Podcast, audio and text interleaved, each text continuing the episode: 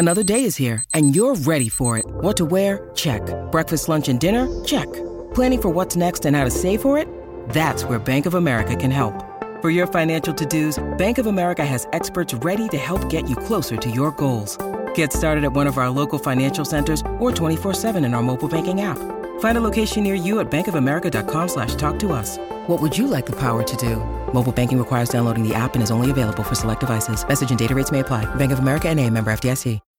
When you need mealtime inspiration, it's worth shopping Kroger, where you'll find over 30,000 mouthwatering choices that excite your inner foodie. And no matter what tasty choice you make, you'll enjoy our everyday low prices, plus extra ways to save, like digital coupons worth over $600 each week. You can also save up to $1 off per gallon at the pump with fuel points. More savings and more inspiring flavors make shopping Kroger worth it every time. Kroger, fresh for everyone. Fuel restrictions apply.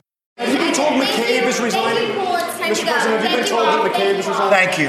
Thank you. What we know is that uh, McCabe has told people that he felt like he was under pressure to go. And if he is leaving for any reason other than uh, personal, uh, this is going to be a problem. On the one hand, that shouldn't come as too much of a surprise. All you had to do was read the president's Twitter feed, and, and you could see that pressure playing out.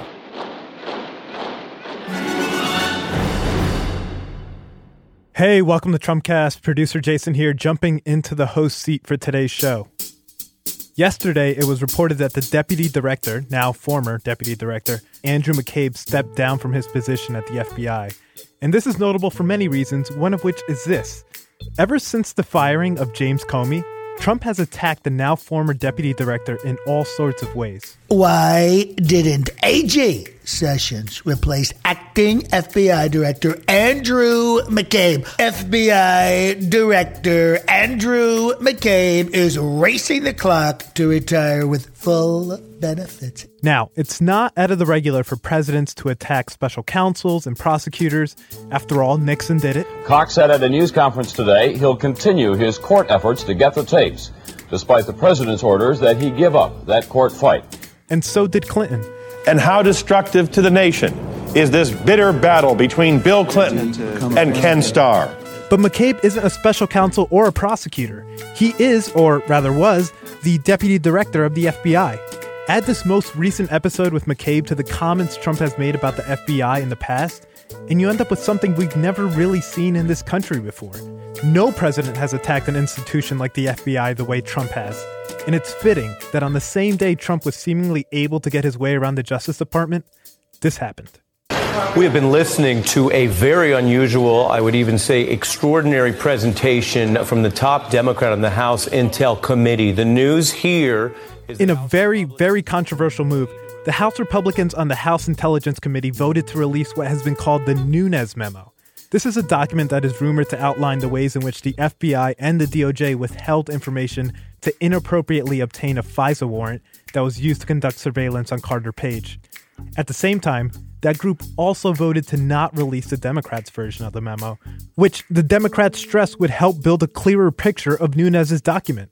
The exact contents of this memo are yet to be known since they are still classified, but the White House has five days to declassify it, and Trump has been adamant that he will, whether it be tomorrow or later this week or after his pageant, I mean State of the Union. Nobody steals Trump's thunder, not even Trump.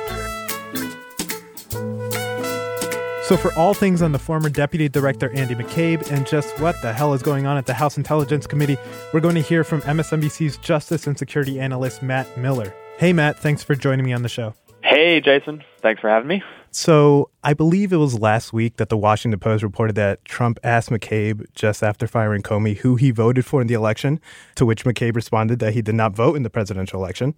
And it was reported by NBC yesterday that Trump called McCabe livid after Comey's ouster to ask why Comey was allowed to take the plane back from Washington after being fired. And that phone call ultimately ended with Trump asking McCabe how his wife, Jill, who unsuccessfully ran for the Virginia State Senate, how she felt to be a loser. So, this and some tweets, and I, I'm just trying to figure out is it even possible to untangle the language Trump has used against McCabe since McCabe came on his radar to what happened yesterday? Uh, it's very difficult. I mean, it ultimately depends on why Chris Wray made the decision to back him out or to, to push him out. The New York Times reported that um, Wray's decision came uh, after he got a heads up, maybe even got uh, a, a, a segment of the uh, forthcoming Inspector General report on how the FBI handled the Clinton investigation. Remember, they're looking at whether it was correct for Jim Comey to make those public statements in July and then send that letter uh, to Congress in October. Uh, I think most people expect that that Comey will get dinged in that report, and maybe McCabe will too. So if that's the reason that he pushed um, McCabe out, that may very well be a correct decision. But Chris Wray really needs to come forward and explain it because it really is difficult for the public to have confidence that these decisions are being made free from political pressure when you have the White House uh, and the president constantly pressuring McCabe, pressuring Chris Wray to fire him. The, the problem is with all of this, all these relationships between the Justice Department and the FBI and the White House is the president's completely inappropriate meddling with how the Justice Department operates is infecting and poisoning the atmosphere there. And so it's impossible to have a really good sense of why these decisions are made. Uh, there's been a couple of other lesser known holdovers from the Comey era besides McCabe that also made their exits in the last couple of weeks. I'm thinking about Comey's former chief of staff. I believe it's Jim Rybicki. I'm not entirely sure yep. if I'm pronouncing his yep. name right. But my question to you is like, do you think there's a less cynical explanation for all this that isn't Trump pressuring moves at the FBI, but simply that Christopher Wray is trying to establish his own team and move forward with, or does the truth live somewhere in the middle? Um, you know, I think there is a, a less cynical explanation. It's totally normal for a, a director of the FBI to want to have his own team. I'm actually surprised that Jim Rybicki stayed that long. You know, usually a, a director will bring in a new chief of staff right away. In fact, um, the general counsel is another position that, that's changing over. Um, Chris Wray is going to bring his own person. In fact, I think Wray kind of kept some of these people around a little bit longer than an FBI director in a normal transition would precisely because this hasn't been a normal transition. Because you've had the White House so publicly and, and, and privately as well pressuring the FBI, I think Wray kept some of these people around because he wanted to send a signal that, you know, I'm just not coming in and cleaning house because that's what Donald Trump wants. I'm going to uh, have a little smoother transition, but eventually I'm going to bring in my own people, and that's what you see him doing now. So more on this, the White House's involvement in this too. Axios did some reporting uh, saying that Attorney General Jeff Sessions, or as I like to call him, Jefferson Beauregard Sessions III, um, he pushed Christopher Wray to fire McCabe at Trump's urging, and Wray responded by threatening to resign if he was forced to make such a move. There's two strands I want to pull apart here. One, with McCabe possibly being like a key witness in Mueller's investigation, does this look like another case of Jeff Sessions overstepping his so-called recusal? And B, like what does this removal look like for Chris Wray? To me, it kind of makes him look a little bit like a Trump Sessions puppet. So let me take the second one first. I actually see that a little bit differently. That report that he threatened to resign over this pressure to push uh, McCabe out actually makes me give him the, a bit, a little bit of the benefit of the doubt that he was acting for good reasons when he finally did say he was going to re- re-sign him in the last couple of days. Mm-hmm. I don't know why you would, you know, throw your career on the line and say I'm going to resign over this, only to then do it uh, for another reason down the road. I, I, I suspect he probably acted with the right reasons here. I think he uh, him standing up to Jeff Sessions uh, was a good thing. It was a noble act. But again, he needs to come out and explain all this because these are really fair questions um, when you have the White House, you know, pressuring him in, in such a strong way. As for Jeff Sessions and his recusal, look, we've seen a lot of things lately that seem to just absolutely violate his recusal. This would be one. There's another one, you know, there's this report that we'll probably get into about uh, the White House Chief of Staff, John Kelly, talking to him about release of this Nunes memo, which relates to the underlying investigation that Sessions is recused from, that he is a witness in, that he is a potentially a subject of, Sessions just seems to be flying through his recusal with no penalty. I'm a little surprised no one on the Hill has asked the Inspector General to investigate this because it seems completely ripe for an Inspector General investigation. And until it happens, I don't know why Sessions would stop monkeying around with his recusal because there seem to be no consequences. Just to go back on your earlier point on Trump's chief of staff, John Kelly, yesterday Bloomberg reported that um, last week Kelly got on the phone to talk to some of the DOJ officials and communicate the president's displeasures with the department. One of those displeasures being the department's stance on the Devin Nunes memo. And there's a disclaimer that Bloomberg says that that John Kelly makes before, uh, as he's making these phone calls or after these conversations, which is like, a disclaimer, much like you'd find on a spray can that says "Do not inhale."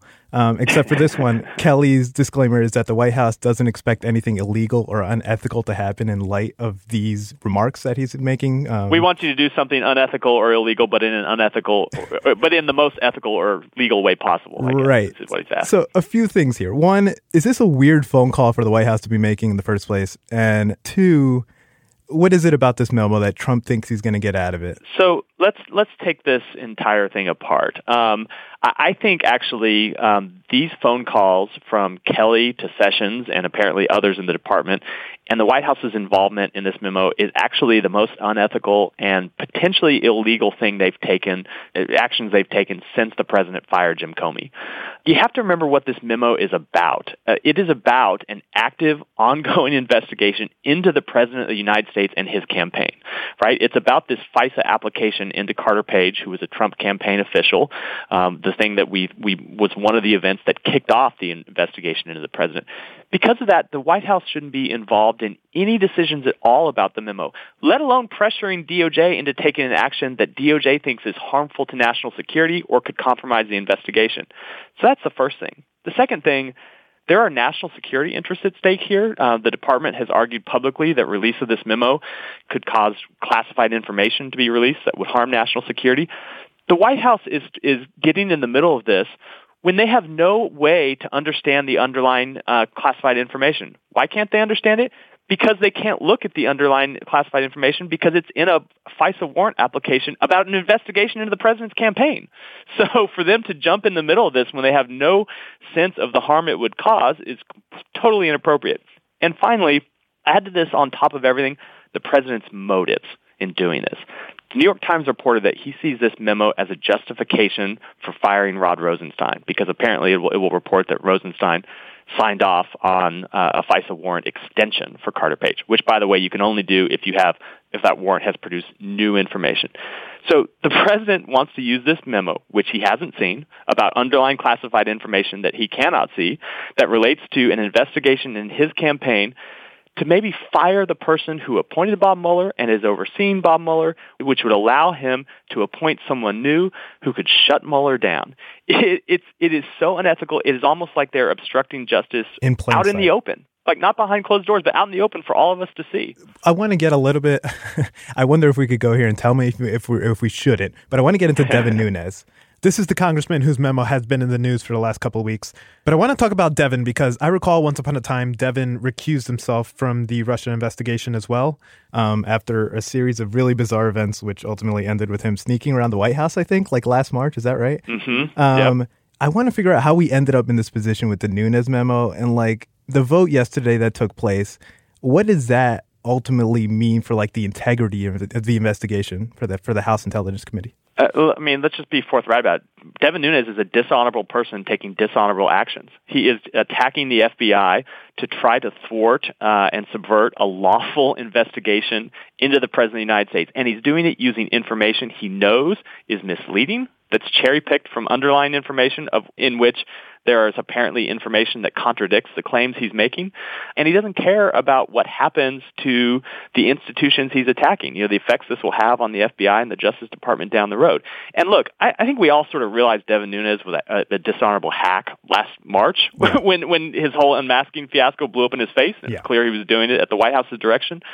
But the point you make it's not just Devin Nunes, it's all these other Republicans on the House Intelligence Committee who voted to go along with it. And ultimately, it's Paul Ryan.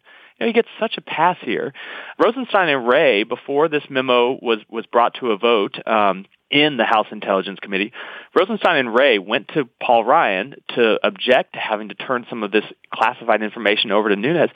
And Ryan backed Nunes to the hilt, and he's backed him to the hilt at every step of this process. So Nunes is the one kind of loading the gun that Bob Mueller or that, that, that Donald Trump may be able to point at Bob Mueller. But, you know, Paul Ryan is standing right behind him, handing him the bullets.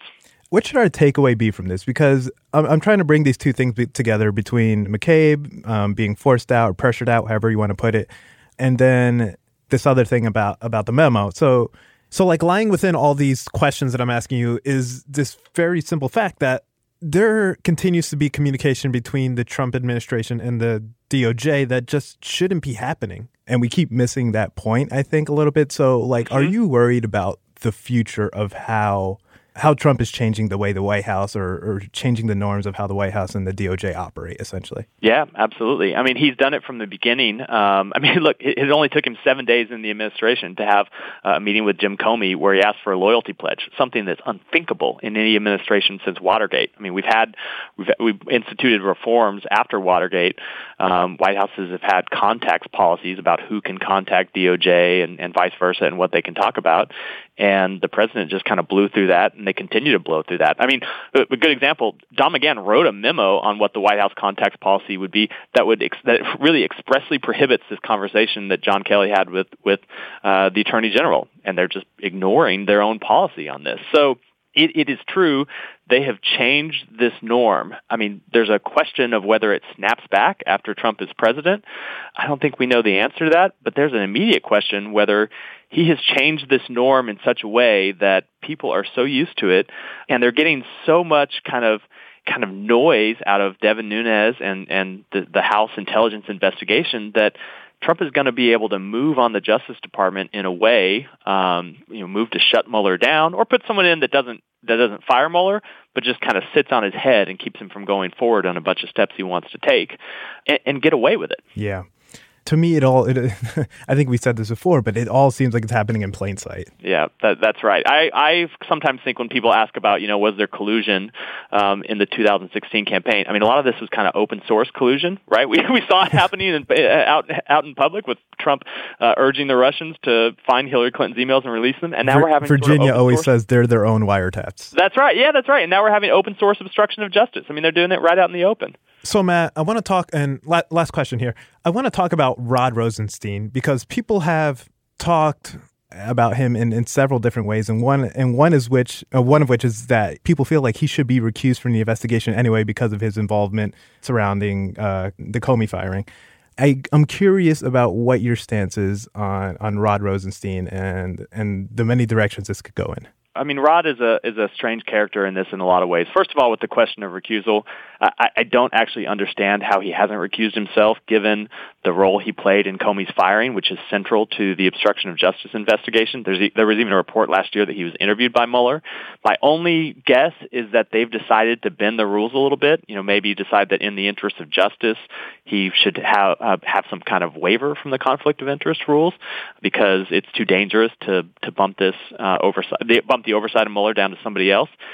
But his whole, um, his entire position in all of this is so strange. I mean, one way to think about it is, so Rod Rosenstein wrote the memo that justified uh, Jim Comey's firing.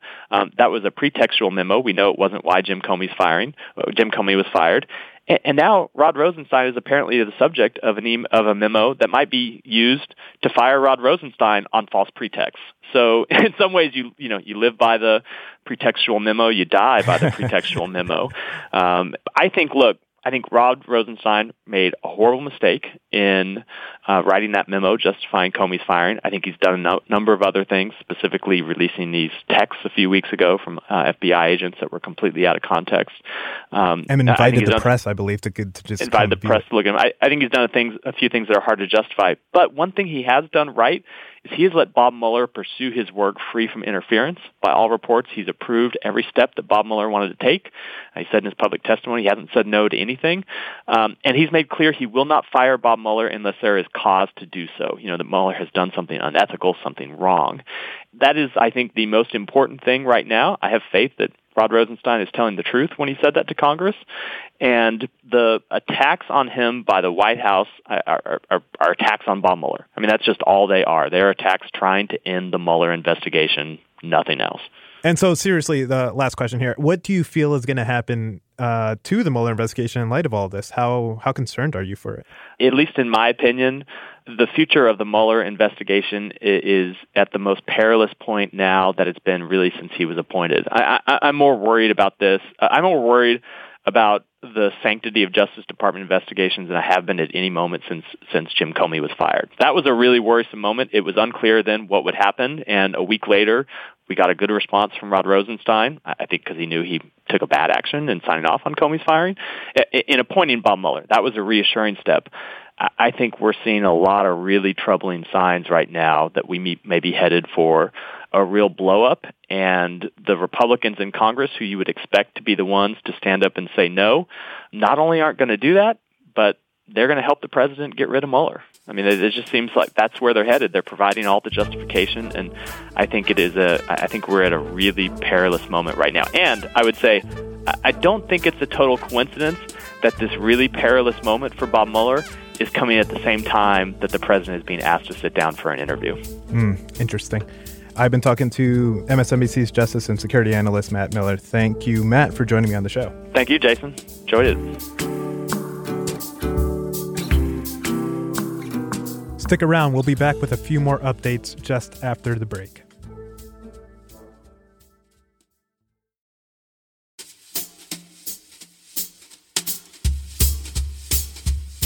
Since my conversation with Matt earlier this morning, we have a few more updates. The first concerning the Speaker of the House, Paul Ryan, which we talked about on the show. According to Fox News, during a breakfast with anchors and reporters ahead of tonight's State of the Union, Paul Ryan had this to say with respect to the memo and the FBI. Quote, let it all out. Get it all out there. Cleanse the organization. I think we should disclose all this stuff. It's the best disinfectant, accountability, transparency, for the sake of the reputation of our institutions. Also, a new report from NBC's Howard Fineman has this to say regarding how the president is currently thinking about Mueller's investigation. And I quote again The Trump strategy is to discredit the investigation and the FBI without officially removing leadership. Trump is even talking to friends about the possibility of asking Attorney General Jeff Sessions to consider prosecuting Mueller and his team. One Trump advisor is quoted in Howard's piece saying, Here's how it would work. We're sorry, Mr. Mueller. You won't be able to run the federal grand jury today because he has to go testify to another federal grand jury. We're going to have more on all this news with your regular hosts, Virginia Heffernan and Jacob Weisberg, later in the week. To see when those shows are coming up, be sure to follow us on Twitter at RealTrumpCast. It's the best place to keep up with all the stories we're following, and it's a nice way to share the show with a friend or family member. So follow us at Real Trumpcast and try to get the word out on the street about the show. I'm Jason DeLeon and thanks for listening.